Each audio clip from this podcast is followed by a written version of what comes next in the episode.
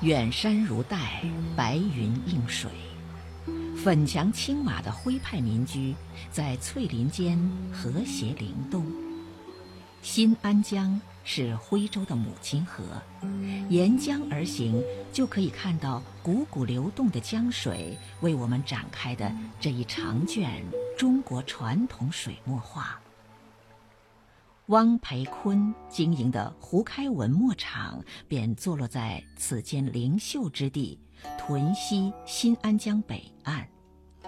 墨，中国书画的灵魂。你看古代几百年的这个书画，哪一张画缺少墨啊？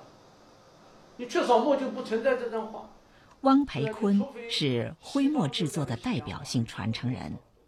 而他的胡开文墨厂，则由创建于清乾隆年间的徽墨名店胡开文墨店继承发展而来。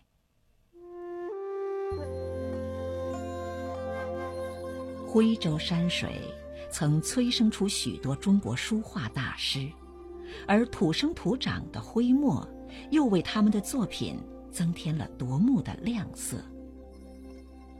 徽墨。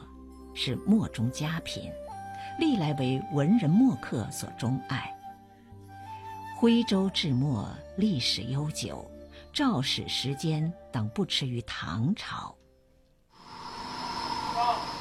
这个都是桐油，这个它桐子呢在树上的，秋季之后再把它摘下来，摘下来榨成油，这榨成油之后再来给它点燃，这个我们就叫油烟。也叫桐油烟。千百年来，徽墨主要以松烟为原料，由于长年累月取松烧烟，致使松树的数量锐减。自宋朝开始，质量更优的油烟逐渐成为徽墨的主要原料。这种油烟墨书写的字画，墨迹透亮。历经千年也不会褪色。桐油呢，给它在炉里面给它烧，雾化之后再再点燃，点燃之后它这个烟上面有个滚筒，滚筒之后那个烟呢，就是马上从那个滚筒下面。所谓一两黄金一两墨。好墨的贵重在于配方，也在于功夫和心血。至今，徽墨仍沿用传统工序，一块小小的墨锭，需要点烟、熬胶、和料、制墨、晾墨、修边、洗水、描金等八道工序，方能制成。定墨都要经过千锤百炼，让墨里面没有气泡，经过锤它就变得很细腻，再这样子它那个墨才能做得好。锤好的墨泥，揉搓成小段儿，称重，然后将相同重量的墨锭再次充分搓揉捶打，制成圆柱状，再放入模具中进行压制，模具上的图案就会印在墨锭的表面。挤压成型的墨锭，待冷却完成之后才能取出，然后开始晾墨。晾墨嘛，就是墨制好之后就摆在这里，让它阴干。嗯，阴干呢，一般的墨呢，在半年到一年时间，一二两的墨，啊，要天天不断的翻，翻好几遍。彻底阴干的墨，开始进行精加工的工序。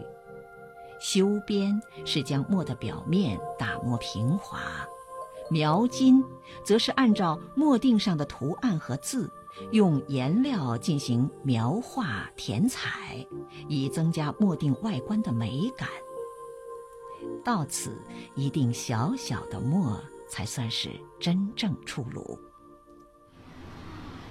好墨呢，磨出来有一种声音，好念台。它一种声音，嚓嚓嚓嚓，细微轻声，你听得出来。它这个声音怎么来？因为砚台里面含有云膜。如果砚台不好的话，它那个砚台泥质重的话，磨出来把石头的泥浆都磨出来。石头粉磨出来之后，这个砚这个墨汁呢就变掉了，发灰。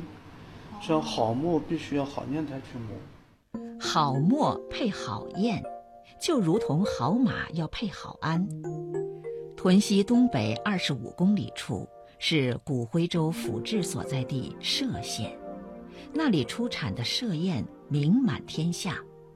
歙砚制作的代表性传承人胡秋生。中国四大名砚，歙、端、成宁、桃核。歙砚的纹理是最丰富的，嗯，呃，传下来了，它有几十种，实际有几百种一系列的。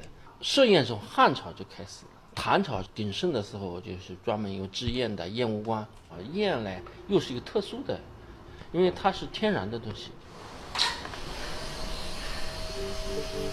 歙砚实质坚韧润密，纹理美丽，发墨如油，不伤毫。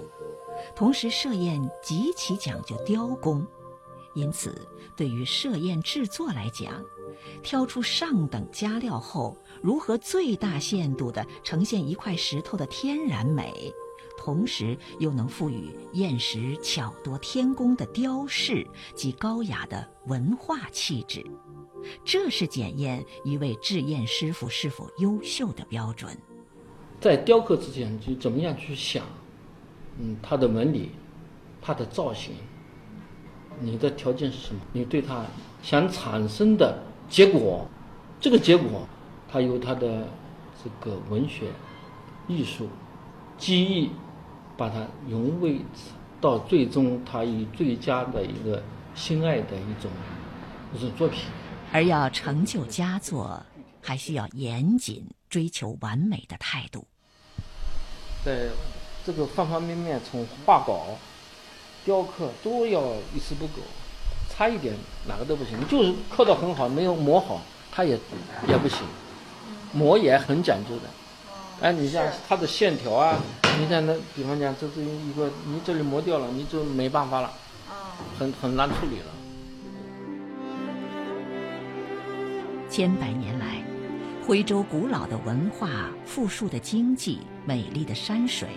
为万山丛中这一方天地孕育出无数的能工巧匠，而今传统手艺的光芒仍在这里闪耀。徽墨歙砚也因匠人们的赤子之心，延续着中国独有的文脉。一块料，它实际有生命，你赋予它的生命，你怎样去赋予它？你的情感，你的雕刻技艺，你把它最大化。对一个匠人来说的，这是匠心，这就是个新的灵魂。